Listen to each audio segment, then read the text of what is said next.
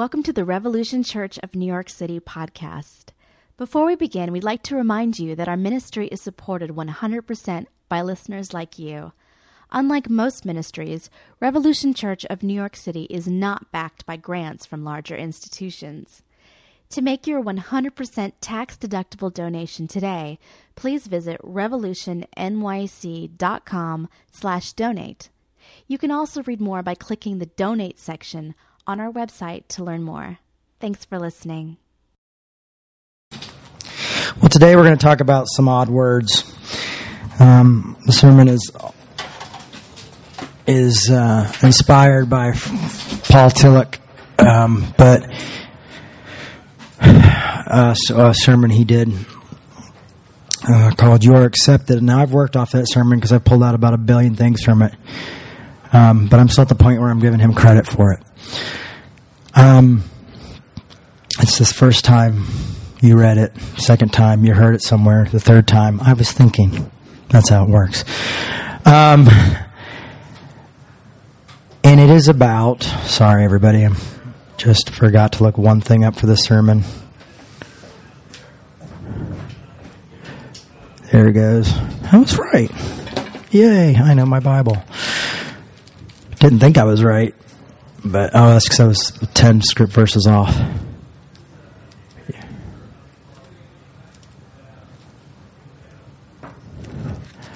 Awkward silence. This is all an experiment. There it is. Okay. I want to talk about sin and grace, and how both of these words that I think are more strange to us, even though they're words we hear a lot.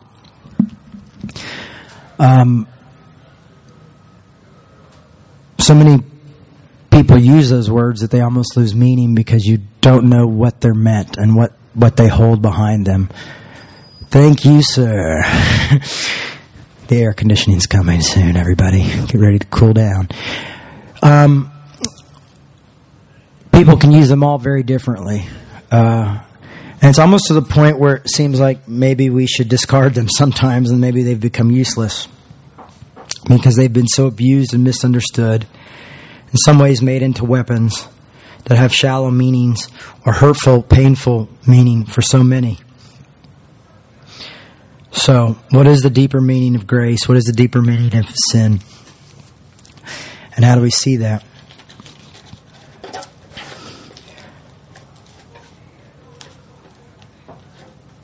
You know, I've heard sin a lot of, given a lot of things, missing the mark, separation.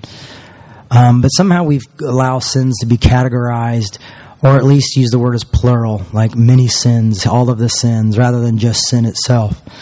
And I think we make a mistake there. Because I don't necessarily think the act is the sin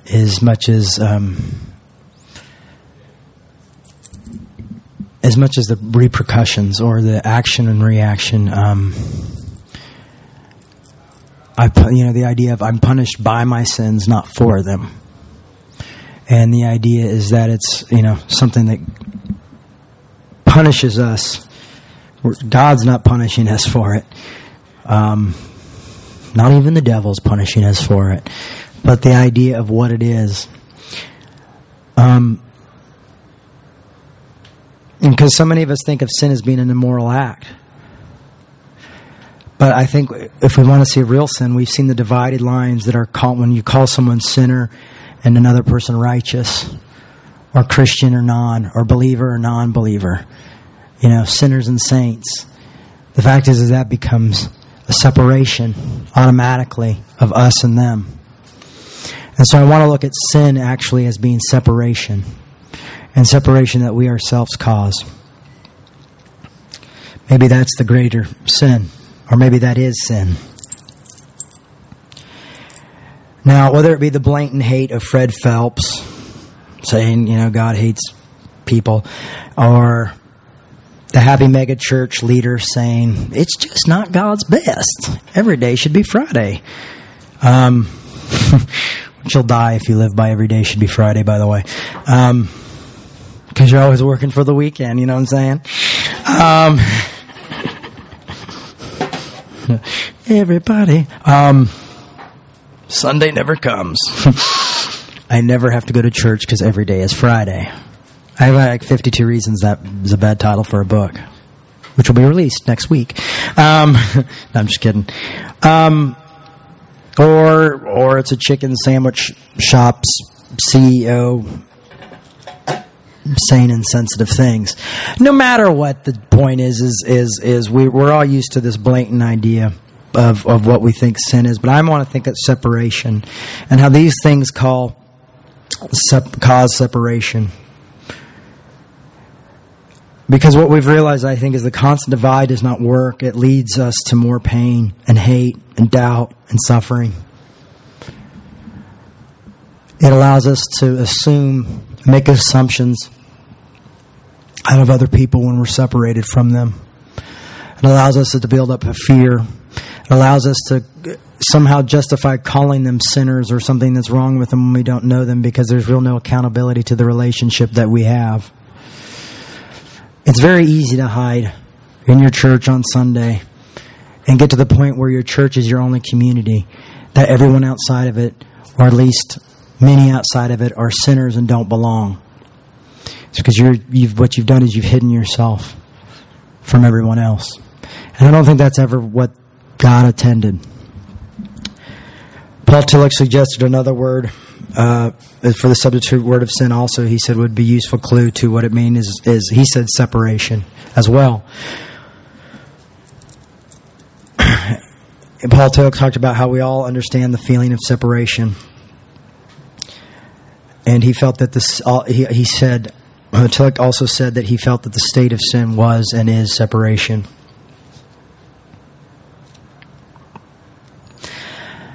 You know, the idea of knowing that we are estranged from something which we really belong and which we should be united, even when we are the ones being abandoned or kicked out. It makes me think of the idea of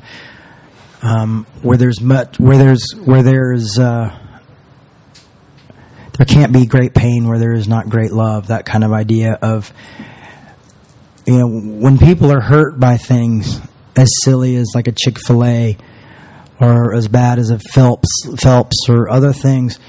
And we see this horror that happens, or we see the horror of war, or we see the horror of just, you know, human beings walking into public places and shooting guns. Or rather they be, you know, people we agree with or we don't agree with, not the shooters, but you know what I'm saying. No matter where it is, we all feel this somewhat of a pain and somewhat of a loneliness and some sort of a hollowness. Even if it's a numbness, it's a form of depression. And I think it's because it's a form of separation. I think it's the basic impulse of what the constant idea of what sin is separation. And so when we see that people are separated from one another and continuously causing these things of separation, Republican, Democrat, you know, there was a reason why Paul said there's no there Jew nor Gentile, male nor female, slave nor free. I mean, he was really trying to make it particular that there's none of these separating anymore. There's no more separation. But what we've gone back and done is, you know, not only are we separated by those things, but we're also separated by theology and philosophy and denominations and sets of beliefs. And so we've become a very separated group of people. Reminds me of when Martin Luther King said, we may have come in different boats, but we're all in the same boat now. And that's kind of the idea, is I think we're called to be community, and I think we miss that. I think we sometimes confuse the idea of when Paul and Jesus, don't be of this world, they were talking about a very different world than ours. Their world wasn't very big, and their world also consists of about 80 different religions and different worships and different temples and different things like that. Sacrifices, human sacrifices, sacrifices, fertility gods.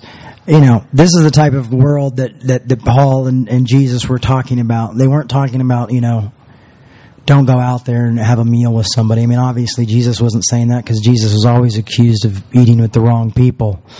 So separation, it seemed like separation was something that people always were looking for or wanting. I think he felt like that was the mistake of the Pharisees of the time, is that they used their good works to separate themselves from others.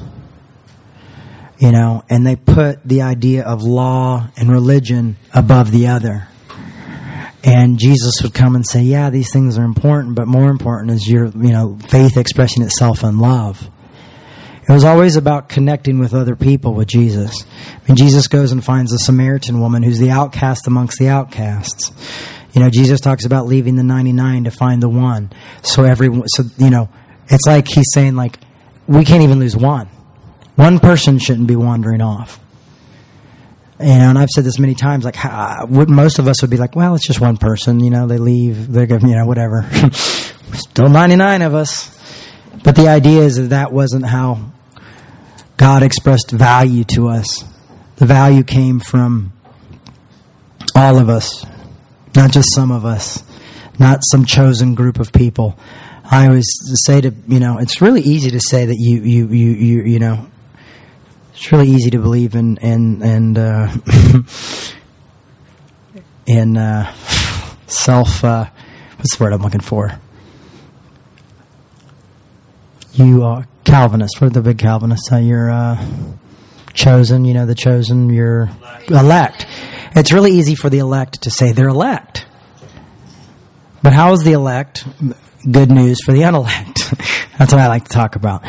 It's very easy, and I just feel that that's another way of separation. And not to diss every Calvinist that ever lived. I mean, I've got a lot of Calvinism in me because I love Martin Luther and Lutherans and all that stuff. But some more of the more severe Reformed people are very much like, yeah, we are chosen, and the rest is God hates, and he's hanging. It's like a spider hanging over a fire, you know, that kind of thing. And it's like, that's not my experience of the message of Christ. And if Christ is the fulfillment of God, then I can't say that that's God. That might be Calvin, but some would argue that wasn't even Calvin. Some would argue that it was a misinterpretation of Calvin. But it's somebody, but I don't think it's God. Because I don't think God calls us to want to be separated. We've created hell into eternal separation. You know, I mean, honestly, I challenge anybody to do a word study of hell. It will become uncomfortable because it will cease to become what you've thought it was unless you continue to buy into Dante's Inferno and every other thing you were raised growing up thinking. I mean, when you hear the explanation of what hell really is, a place where dead bodies were put, maggots were actually there, fire was actually there. It was an awful place southwest. It was a dump southwest of Jerusalem, but it wasn't like a dump like we have. I mean, it was a dump of death and fire and, you know, it literally... The literal explanations of what we hear was literally what it was. I actually saw this documentary recently, and I think it's called Hellbound. Have you seen it yet? No? Okay. I recommend it. I don't know if it's out. You're not one of the elect. I was chosen to see it from the beginning of time. And I know I just stepped on a bunch of people's theology, and I don't mean to hurt your feelings. I'm just giving you my opinion. Maybe I was chosen from the beginning of time to give you that opinion. But I show. No, and it really, it goes through this, and it gives, you know, you have anywhere from Mark Driscoll's explanation, you have every explanation under the sun, and all these different leaders talking about it, all these different scholars, and it's a great thing to watch. You'll learn a lot.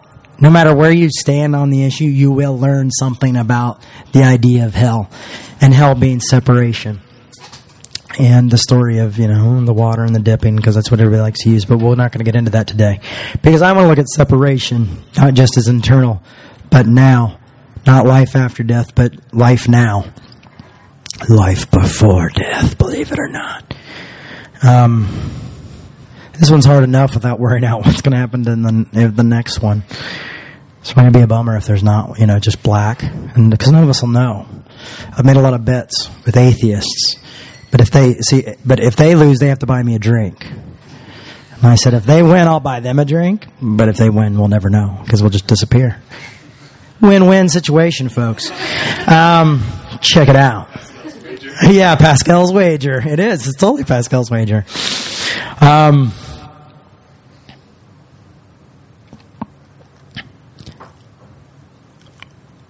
just looking over these beautifully written notes. I have dyslexia, so no one else could read them. It's like secret code.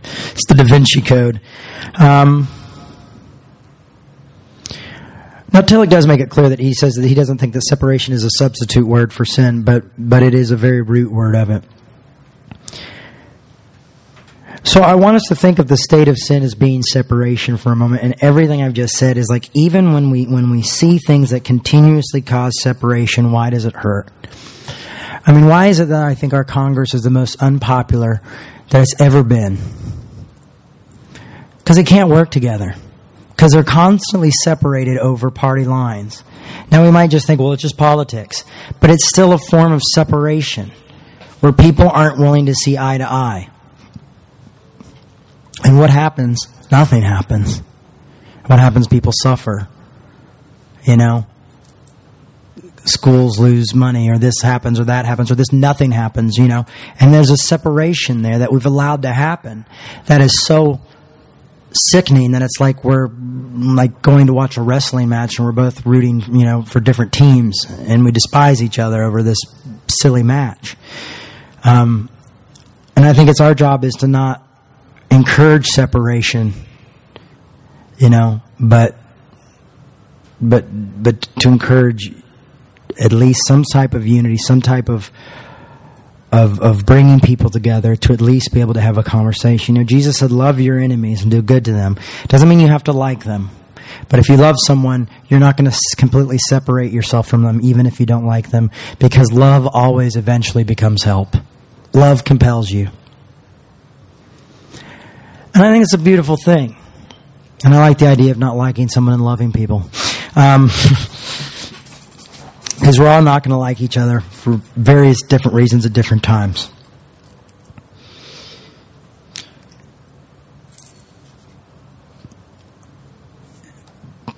Paul said in Romans 8:38, said, for I am convinced that neither death nor life, nor angels, nor rulers, nor things present, nor things to come, nor powers, nor height, nor depth, nor anything else in all creation will be able to separate us from the love of God in Christ Jesus our Lord.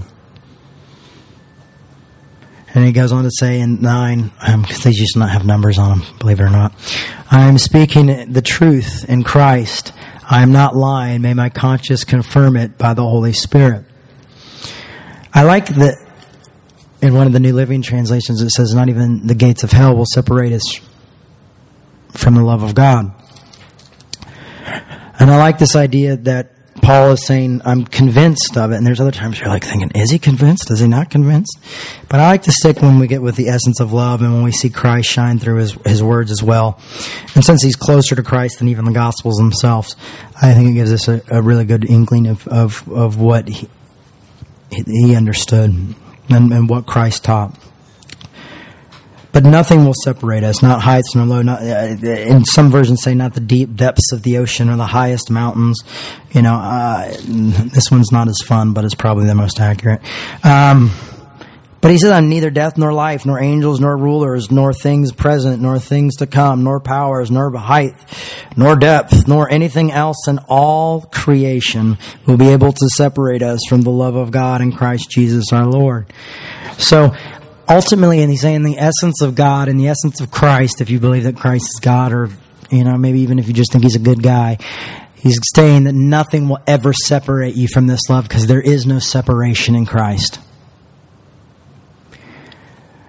So when we practice something that does not seem to be within Christ, that's a good idea that maybe that is what sin is. You know, Jesus didn't rebuke Pharisees and the teachers of the law so he would be separated from them. He was trying to turn a light switch on. Even when in Corinthians, when you hear about Paul say, cast that person out. You know, the guy who's sleeping with his mother-in-law or something. It's always hard to figure out. Cast him out into the dark. But even at the end of that, he goes, with the hope that he will return. Now, some people argue that in 2 Corinthians, that it's in when he says, you went too far, I was testing what you would do. Some say that that's not referring to the same incident. Some say it does. But for the lack of us having any other books to explain it, let's say it was. You know, he's saying bring that person back in. There's a constant thing of restoration. And it's something that as the church we don't understand is we lose. We lose when we create so many regulations and so many rules, and we make sin about morality, and we make faith about righteousness.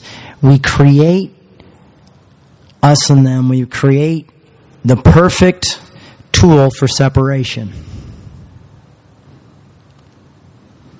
And I just don't see Jesus in there. And I have to say this, I mean, you know, we've had thousands of years of traditions and things changing and moving and everything. And I think we constantly have to remind ourselves, you know, even when we're looking at something that needs to change and we know that it's going to cause separation. Let's look at the Reformation.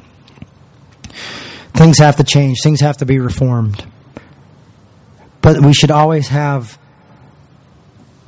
part of that plan is how do we reform everyone? How do we reunite with each other?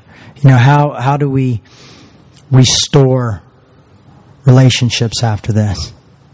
And that should always be a part of the goal, even when things have to change, loving enemies and restoration. I think that's why we look at people like Gandhi and Martin Luther King. You know, why does a Baptist minister have a statue in Washington, you know? Because he didn't believe in separation. And he didn't believe in violence. He didn't believe in causing more separation or allowing hate to come into. I mean, people were hanging his friends. People were trying to kill his family. People eventually killed him, as they did with Jesus, as they did with Gandhi. And you look at these gentlemen, and we've got to be united eventually. The point is that we've got to agree. We've got to realize that one of us is has been a victim of the misinformation, and we can't hate because hate can't become love. So it's this constant thing of love and restoration and Christ's message. Now, you know what? This message will not make anybody happy. The super uber-duper liberals won't be happy with it because they don't want to be friends with misogynists or friends with, you know, super conservative, like, control people. And then the conservatives will be like, well, we don't want to be with the immoral, you know, lefty, anything goes crowd. I mean, no one's going to be happy. Because I've been part of both groups. And, you know, I still run into each circle every now and then. I mean, the fact is like, conservatives get hung up on one things and liberals get caught up in another. You know, it's funny to sometimes for me to see how many times even more liberal open folks get so hung up on words. And then there comes another separation. And honestly, I'm more on the liberal side than I am on the conservative side. But I'm just saying we've got a lot to learn. You know, being sensitive is not a way of... And I mean, it's hard not to be sensitive. And so this is only called to the people who can be strong. And a lot of us are still hurt, and we don't need to go out there right directly. But when you're called to be a restorer, you're going to have to let some of that pain and that hurt lay to the side. Because if you're just wounded and you keep reacting, it causes more separation. And so we've got to make sure that we allow ourselves time to heal, time to grow, and time to learn to be patient and kind. Not boastful, proud, or rude. You know, the fruits of the Spirit. Those are all given to us so we can love the other.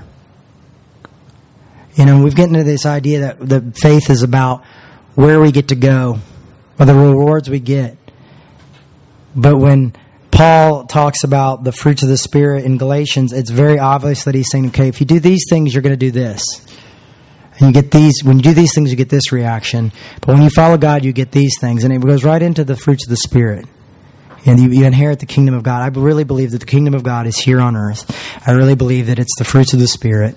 And I believe the fruits of the Spirit are given to us so we are able to love not only our friends and our loved ones, but also our enemies, to cause restoration rather than separation.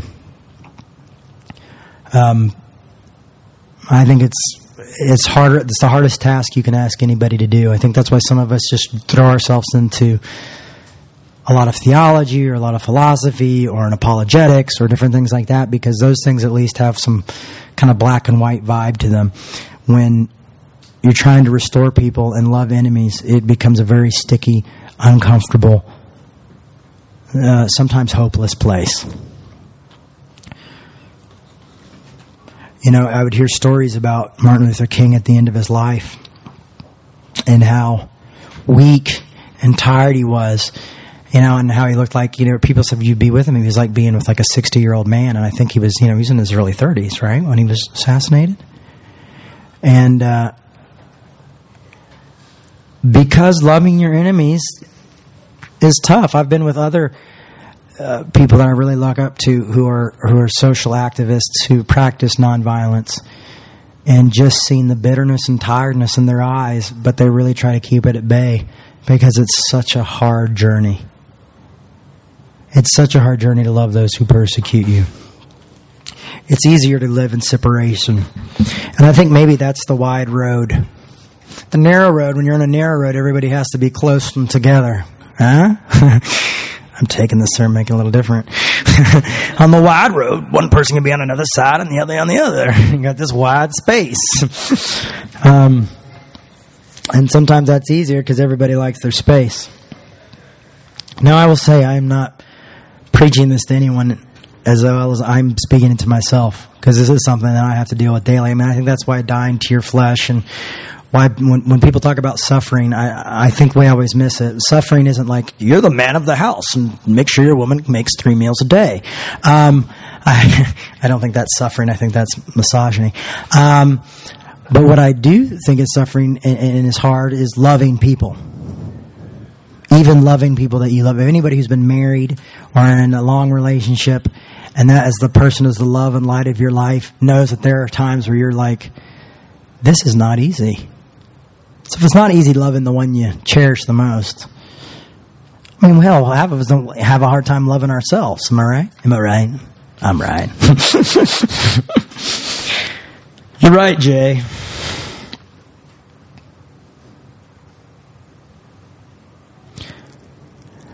So I guess my encouragement is let's look at that. Next time as you walk through life, maybe don't look at sin as some code of morality or immorality, but see it as separation. And check your words and your language and how you view things. You line things up and say, and what is my life drawn to? Is it towards separation? Because honestly, I don't want to follow any faith or any kind of idea where I'm going to be constantly separated from people. I end up in my own island. There's a reason we don't like cults, is because they get in a little group and they hide off, and then they completely separate themselves from us. I mean, think about everything that hurts you is this separation. Why did a guy go in and shoot all these people? Why did he feel the need to kill people and separate himself and separate these people for eternity from our world?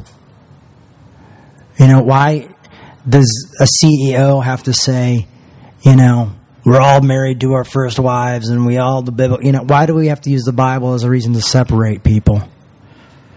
You know, if love is what really changes people, then maybe we should try that. And I think, for me, the hardest thing to see is that I think what separation has also done is it allowed us to create a counterfeit idea of what love is. And the church has a lot of counterfeit love in it. And that just breaks my heart every day.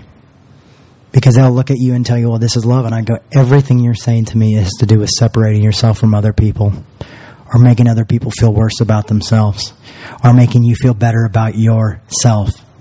This is not love. The other word is grace.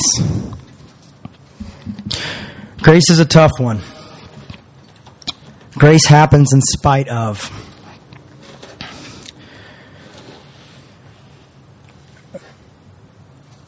Grace is the reunion of life.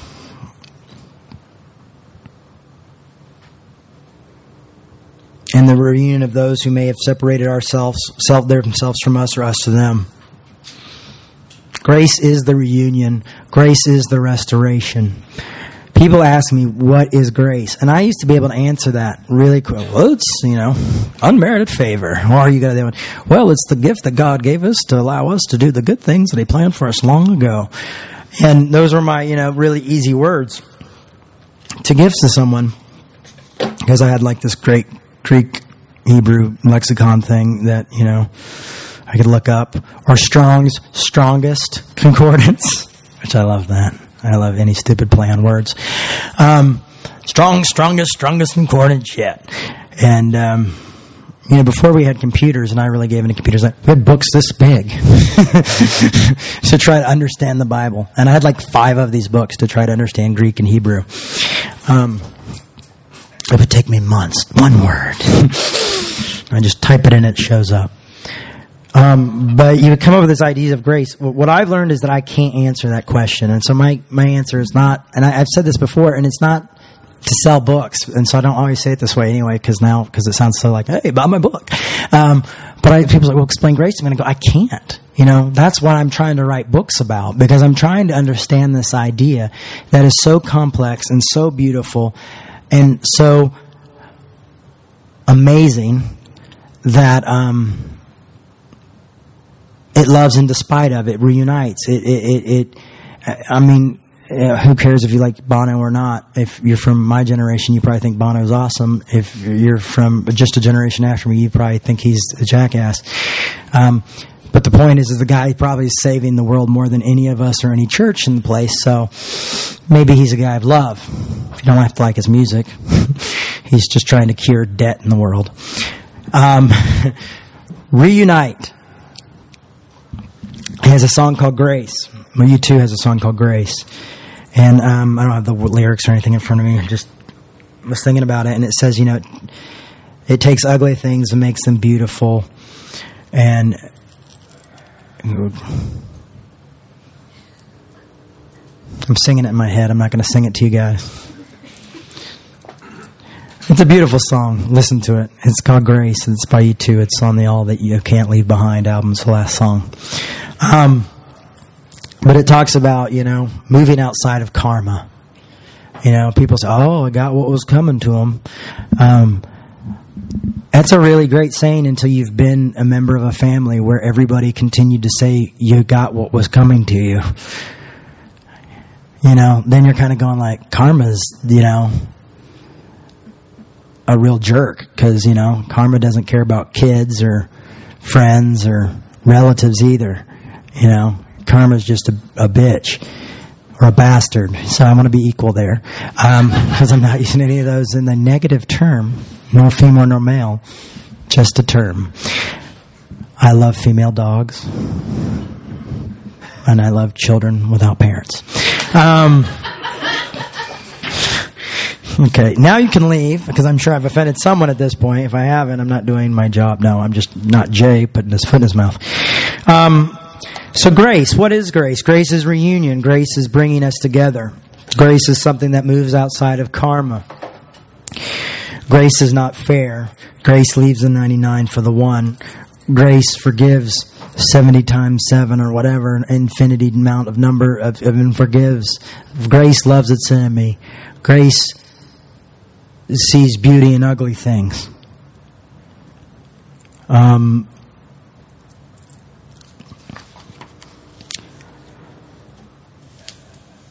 I think grace can expose the misinformation that so many of us have fallen victim to because of fear and anger. Grace can show that what some call love, as I said before, is counterfeit. When you experience grace, grace is connected to love. Grace is connected to love and compassion, and I think they're elements of each other, and you can't really pull them apart.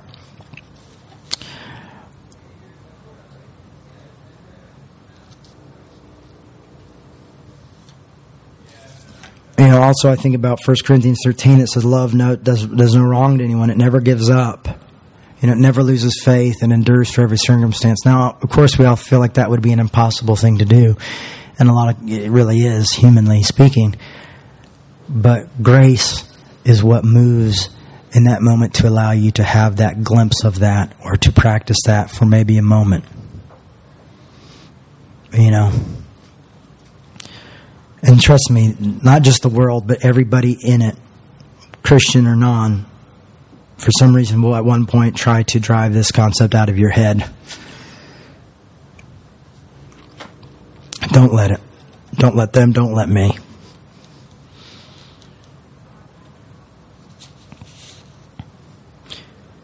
Grace accepts the unacceptable.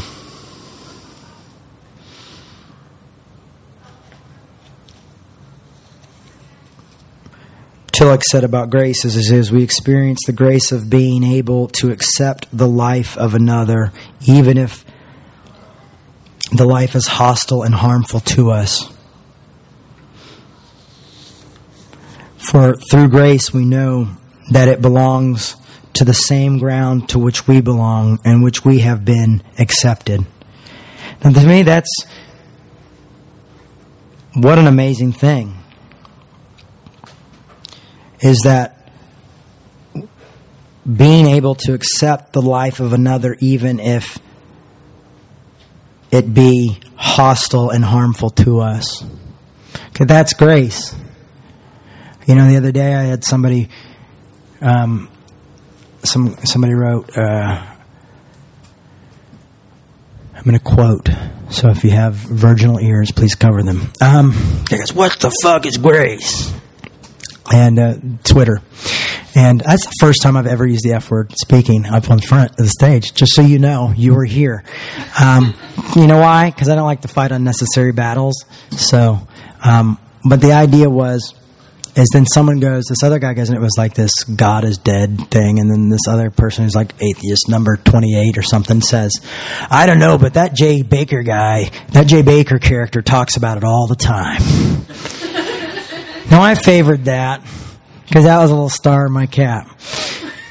Yeah, they have no idea what it is, but they certainly know I'd like to talk about it.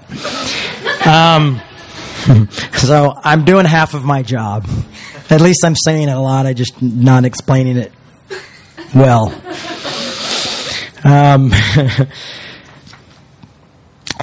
And so you're maybe more worried that the fact that I said, no, I don't know. Give me grace for saying the F word if that offended you. See, I'm not even against you, but maybe you're uncomfortable. So practicing grace and acceptance. Anywho,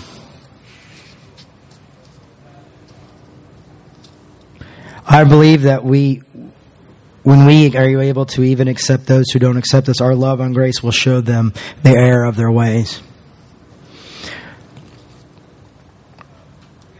You know, people just say, you know, I hear so often saying, you know, and a lot of the work I do, well, we just want a place at the table. And the problem is, you know, they won't give us a place at the table. So what I've decided is that maybe we should have the grace to create our own table that is completely open for all people to come to. You know, we just want room at the table. Well, why in the hell is it their table? Let's create a table, obviously, if that table is so exclusive, that is open and welcoming and says, there's so much love, there's so much grace here, there's so much reunion here, that you're welcome here. This table is always open to you and anyone else.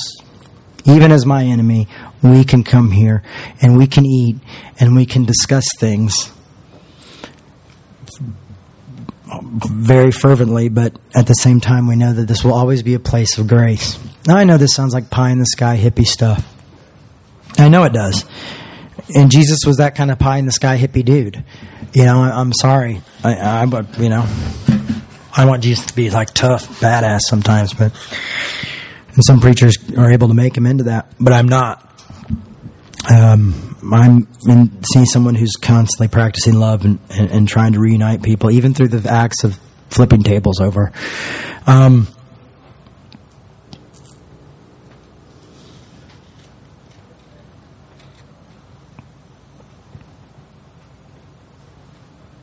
Grace sometimes appears in all these separations that we've talked about and that we've done to reunite us with those to whom we belong. And I think that's important, is that when we see that moment of grace that even remains within the separation, within the hurt and the pain that we feel, that remember, why is this here? And it's to reunite us. And, you know, maybe we can start making better ideas and better plans for tomorrow and the next day and the day after that once we can be reunited, once we can allow people to see that separation is the true sin. The very thing that they preach as though it is the gospel is the very thing that is tearing not only the church, but the world, our country, other countries apart by separation, because separation then becomes violence. Love always becomes help. Separation eventually becomes us and them. Status, which the whole when Paul said there's neither female nor male, nor Jew nor Gentile, it was all about elitism and status. And when he was saying that, like, there's no more status. There's no more elite.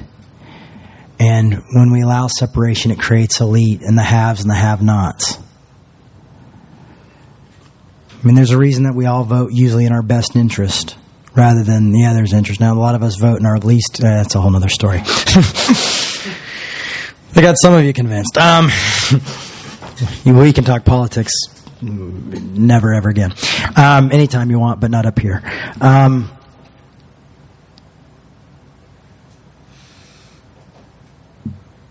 So I guess my hope is that you realize that you're accepted.